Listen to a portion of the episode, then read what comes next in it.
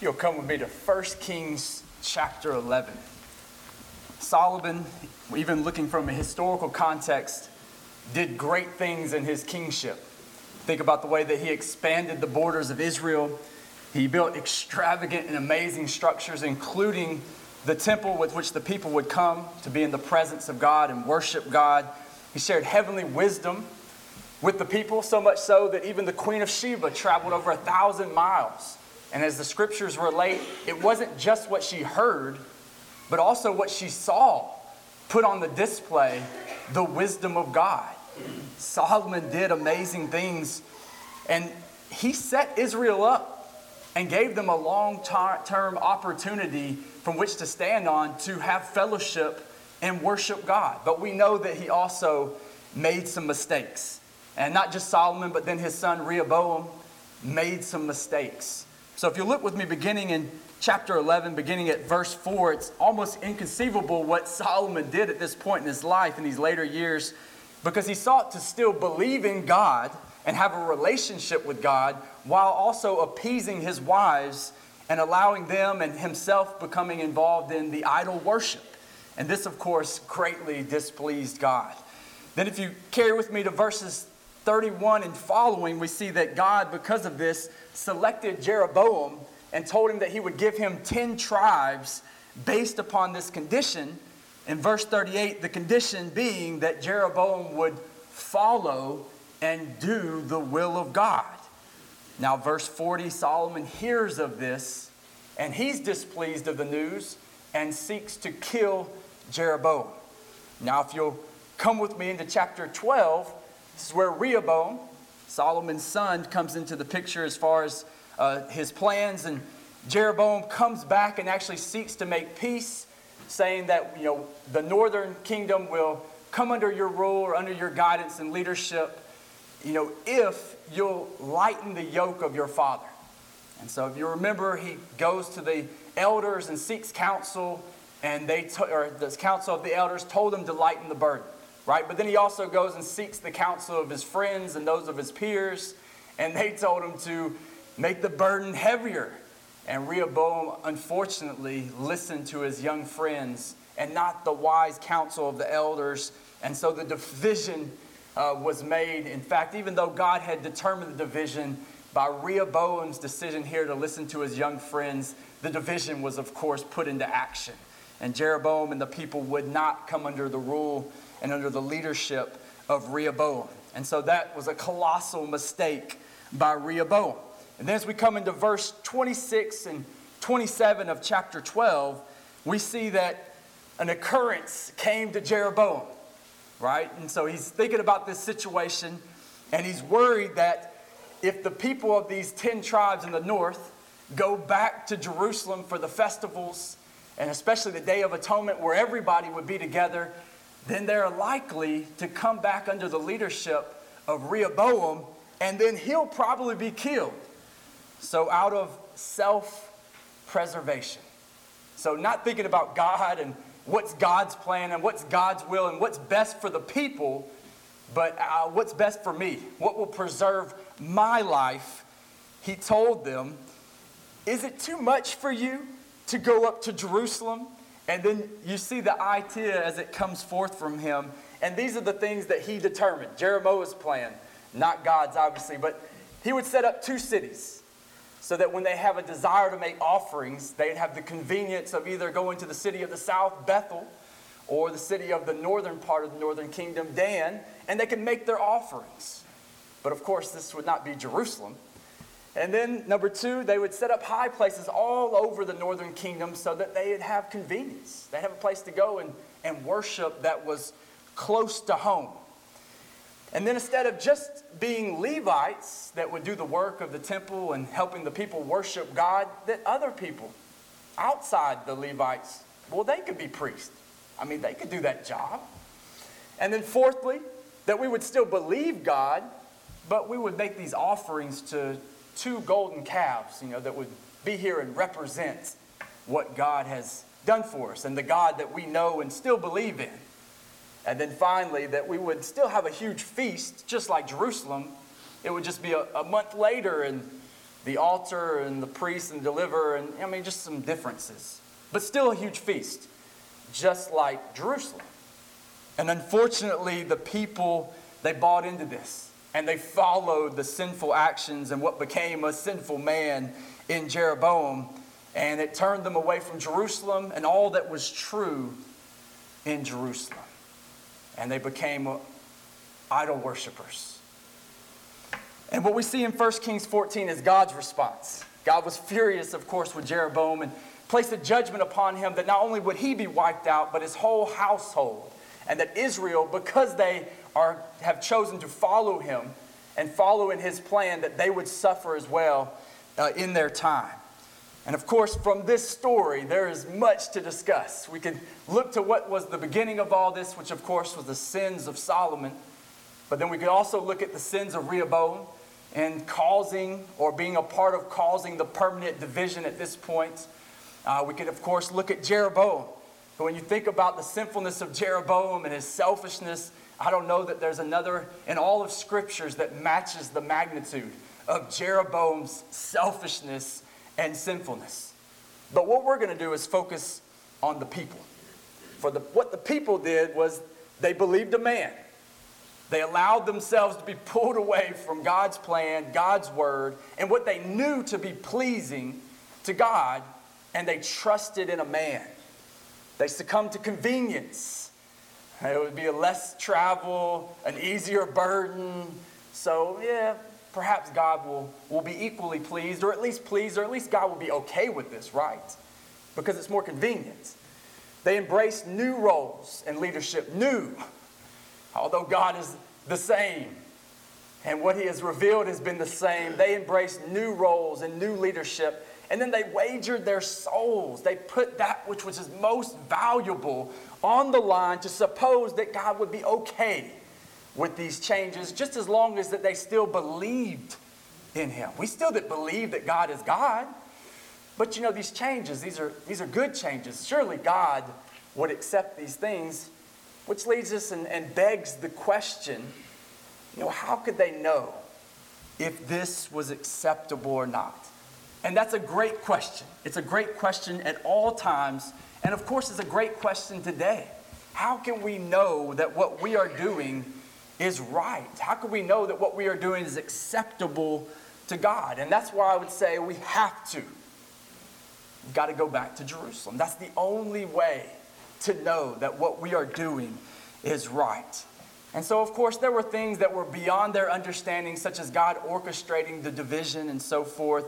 But if they had gone back to what they knew that God had approved and lived in that, then they would have known that God always would have been in approval of them. And so they did have a correct choice, a right way.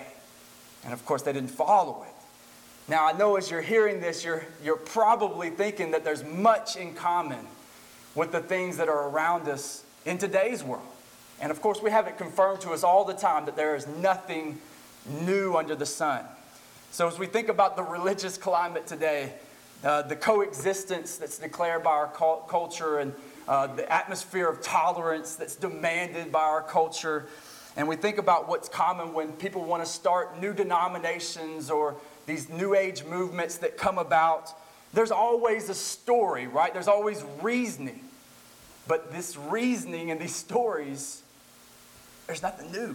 There's nothing new under the sun. And if we can learn the mistakes of Jeroboam and Rehoboam and Solomon, and then we have the wisdom to imprint them upon ourselves and look at the problems that are before us today, then we can speak truth and wisdom.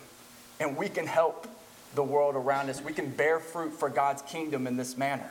But just think, these are some of the things that come about when we see these things that are characteristic of today. Usually there's a problem within a church, someone sinning and so forth, so we'll go and we'll start a, a new work. And then usually coming from that, somebody will get a new idea or a better idea that will draw more people. And that's just one avenue in which we start to drift or can drift, or we've seen people drift from what God has revealed, God's plan which, as we talked about last week, God's plan may be different, but it's better and it works, and it's the only plan that works. And then, lastly, there's this tendency to be a combination of humanism, which is idolatry, and then what God has revealed, right? Like the buffet, right? We just pick and choose. Yes, we still believe you, God. We believe in you, God. And here we have the Bible and we follow these things, but this is a great idea for our modern generation, for this current culture, this society. This idea, if we use this, then, and then fill in the blank, so forth and so on. But all of it is a departure, right? 99% obedience is 100% disobedience. And we have to know that. And so come with me as we consider going back to Jerusalem. Here are the questions that we have to ask ourselves How do I know if I'm right here? How do we know if our church is right before God? How do I know if what I am teaching and what we are practicing is holy? Is it is acceptable before God? Well, we can know. And for them, they had to go back to the city of Jerusalem, literally where the temple was, where the truth and where true worship was and the Spirit was. But for us, it means going back to Acts chapter 1 through 15. And there's a lot of wonderful, timeless, absolute truths when you come back into Acts. And if you'll go ahead and come with me, to the book, Acts chapter 1, we will go there. But this morning, we're just going to look at three of these wonderful, timeless, absolute truths. And I take us here this morning because I want us to be firm and steadfast as we walk about all the schemes of Satan in this life. And people would speak about these ideas and all of this such, but I don't want us to be fooled. I don't want self preservation or anything else to pull us from what God has revealed and God's way. And so the first thing is that inspiration must be miraculously proven. It can't come from some man and some new or, or supposedly great idea. If you look in Acts chapter 1, beginning at verse 4, it says, And while staying with them, he ordered them, Jesus ordered them not to depart from Jerusalem, but to wait for the promise of the Father, which he said, You heard from me. For John baptized with water, but you will be baptized with the Holy Spirit not many days from now.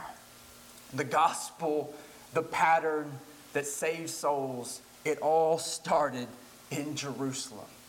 The power came down on from high, just like it was pronounced that it would, upon the apostles. And it started in Jerusalem, as we know in Acts chapter 2, as the keys of the kingdom that had been given to Peter, and he preached the sermon, and the kingdom was opened. And then from Jerusalem, it extended forth. But it was preached and it was demonstrated in power through miraculous hands and speech. And if we're going to determine what it is that we're going to do in worship or how we're going to live our lives, or if there be any issue, as we'll consider later, we have to go back to what was miraculously proven. If you'll come to me in, in Acts chapter 2 or with me in Acts chapter 2, considering Peter's sermon here at Pentecost as he helps these Jews understand that it was them that crucified Jesus on the cross, God's Son, and they are indeed you know, in separation with God the Father, then he helps them, and many of them, as they come to that realization, ask the question what they should do. And of course, upon that, he tells them that they must repent and be baptized for the forgiveness of their sins, and that they would receive the gift of the Holy Spirit.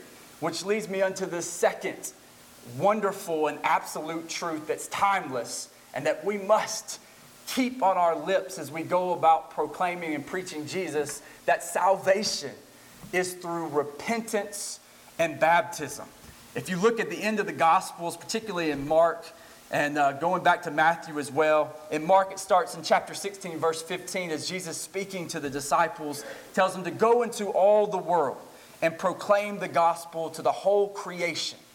Whoever believes and is baptized will be saved but whoever does not believe will be condemned.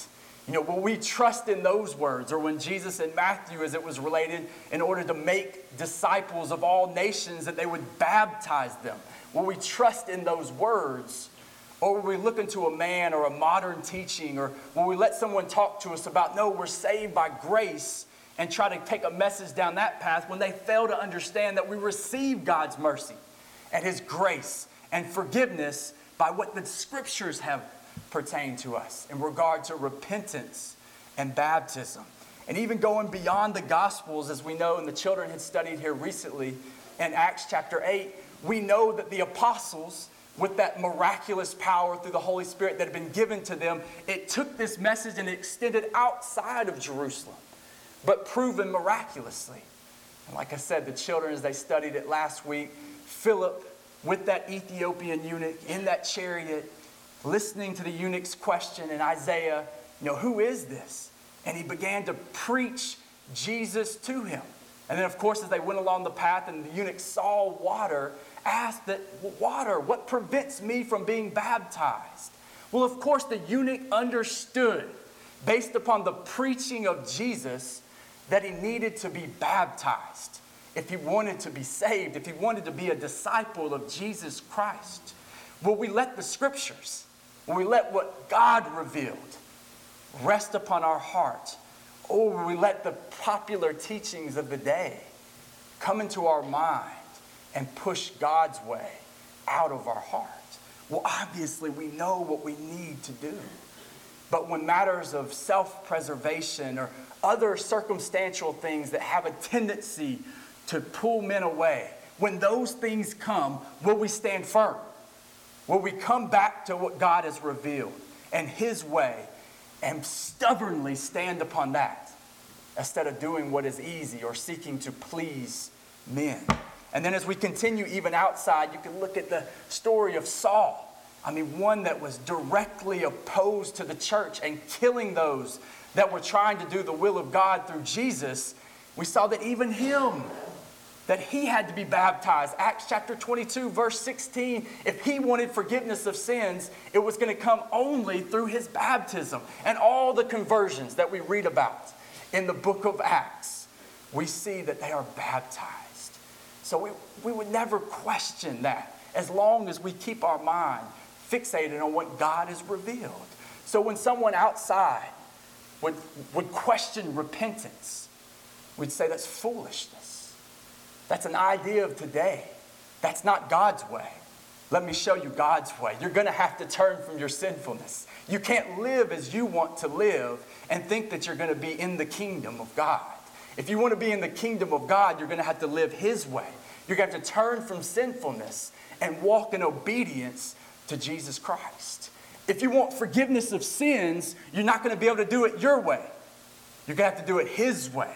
And the only way is to die with Jesus Christ in a watery grave so that God can give you forgiveness, so that you can be raised by God's power, not man, because man has no power. We are limited and fragile. We have only that which God would supply us. So only He can raise us from that watery grave and give us forgiveness and allow us His mercy, His grace the grace of God does not come by modern speakers or by man just because they have some type of eloquent speech or some idea that says, no, you're not saved upon baptism. You're saved by God's grace. Do it this way. We have to be able to stand firm on what God has revealed. And in the, the opposite stubbornness of Israel, in their disobedience, we must be stubborn in obedience and continually walk in the ways of God. Salvation comes through repentance and baptism. Even get outside and go into the writings of Peter, and he paints this analogy for us as in the old world coming to the new world, passed through water, right? Noah's ark, and it was saved or preserved. We, as we pass through water, baptism doth now save you, right? Or in Colossians chapter 2, in making the comparison that the Jews would need to be circumcised to be a part of God's chosen people. That we too, if we want to be a part of God's chosen people, that we would perform or God would perform through Jesus the circumcision made without hands. So it's foolishness to think that we could be a part of His chosen people in any other way than the way that He has determined and revealed to us. And the third absolute and wonderful, timeless truth that I want to take us to. And the thing that helps us stay united in Christ is the pattern that He has given to us in Acts chapter 15. if you'll turn with me to Acts chapter 15. We can know the one truth, it can be understood, it can be harmonized, but only if we're willing to follow this pattern. We see that there was a problem here in Acts chapter 15, verse 1. It said, But some men came down from Judea and were teaching the brothers, quote, Unless you are circumcised according to the custom of Moses, you cannot be saved. End quote. Man, that is a heavy claim. You know, what are we going to do to determine God's will on the matter? And that's the first thing, that that would be our goal. We need to determine what is God's will on the matter. Notice with Jeroboam and his plan, God wasn't even thought of. This is not about God. This is about me and my self preservation. But of course, for us, it's always about God. When we come here this morning to worship, He's the object of our worship. It's about Him. And so the solution in dealing with this claim has got to be about what is God's will. Now, in verses 2 through 6, we see the solution. And after Paul and Barnabas had no small dissension and debate with them, Paul and Barnabas and some of the others were appointed to go up to Jerusalem to the apostles and the elders about this question. So let's, let's all come together, right? Let's discuss this. Let's debate, as we'll see as it says. Verse 3 So, being sent on their way by the church, they passed through both Phoenicia and Samaria, describing in detail the conversion of the Gentiles, and brought a great joy to all the brothers. And when they came to Jerusalem, they were welcomed by the church and the apostles and the elders, and declared all that God had done with them. But some believers who belonged to the party of the Pharisees rose up and said, and here we go, here's the claim again it is necessary to circumcise them and to order them to keep the law of Moses. The apostles and the elders were gathered together to consider this matter. So they all come together. And then we see in verse 7 that there was much debate. But Peter relates to them his experience in Acts chapter 10. So let me tell you what God has revealed in this particular circumstance and what I was able to understand that God had revealed. And then Paul and Barnabas as well relate their experiences. And look as it says in verse 8 And God, who knows the heart, uh, made a choice among you that by my mouth the Gentiles should hear the word of the gospel and believe, and God, who knows the heart, bore witness to them by giving them the Holy Spirit just as he did to us. And he made no distinction between us and them, having cleansed their hearts by faith. Look what we saw that God did, and the evidence that it was God that did it, that evidence being the power, right? Only that God could do these things.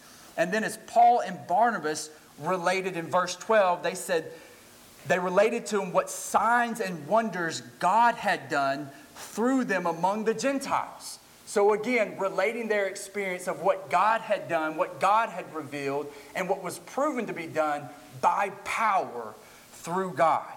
Verse 16 and 17, they point back to the Old Testament scriptures, to what the prophet Amos had said.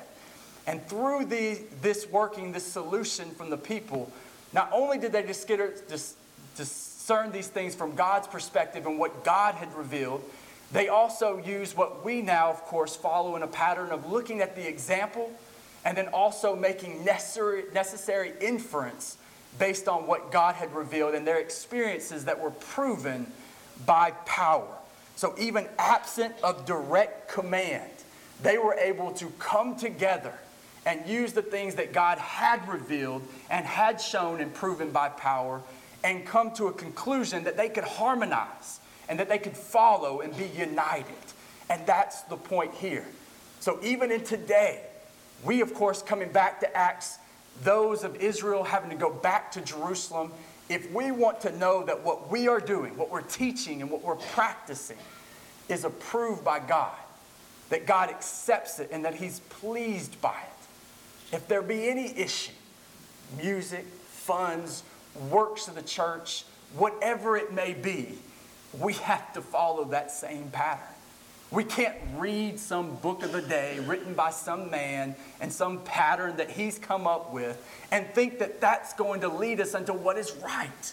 And we certainly can't let any agenda that is selfish or of self preservation lead us to a new way or a pattern or as we talk about and hear the ideas of our coworkers and how they might try to solve their issues in their denominational bodies or, or in our places of work, we can't allow that to pull us away from what has been truth for centuries and the only way that works and will ever work.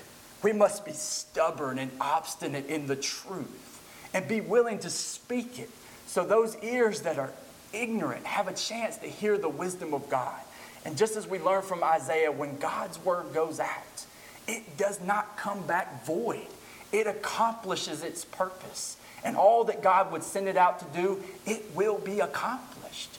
The question becomes do we have confidence and faith in God that we would be ones that would go out and speak it and stand on it stubbornly? All that all around us might speak contrary to what God has revealed.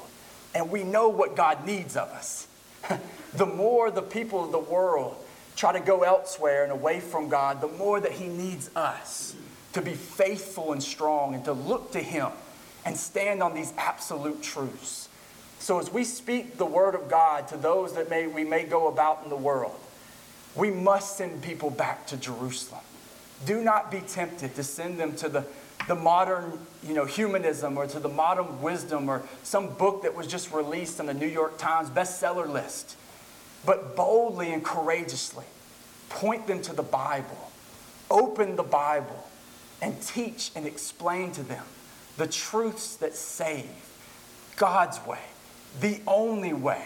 Yes, it's different, and you may not understand it right now.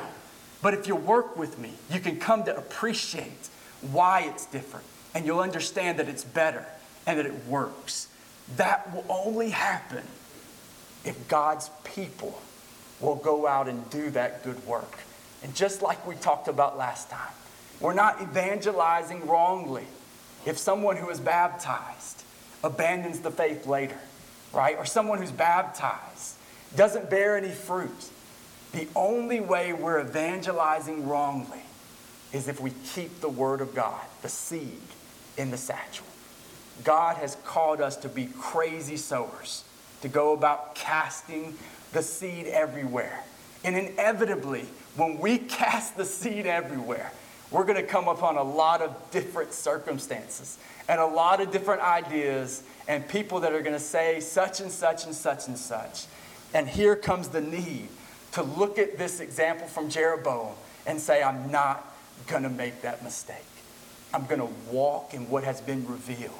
I'm going to be stubborn on the word of God.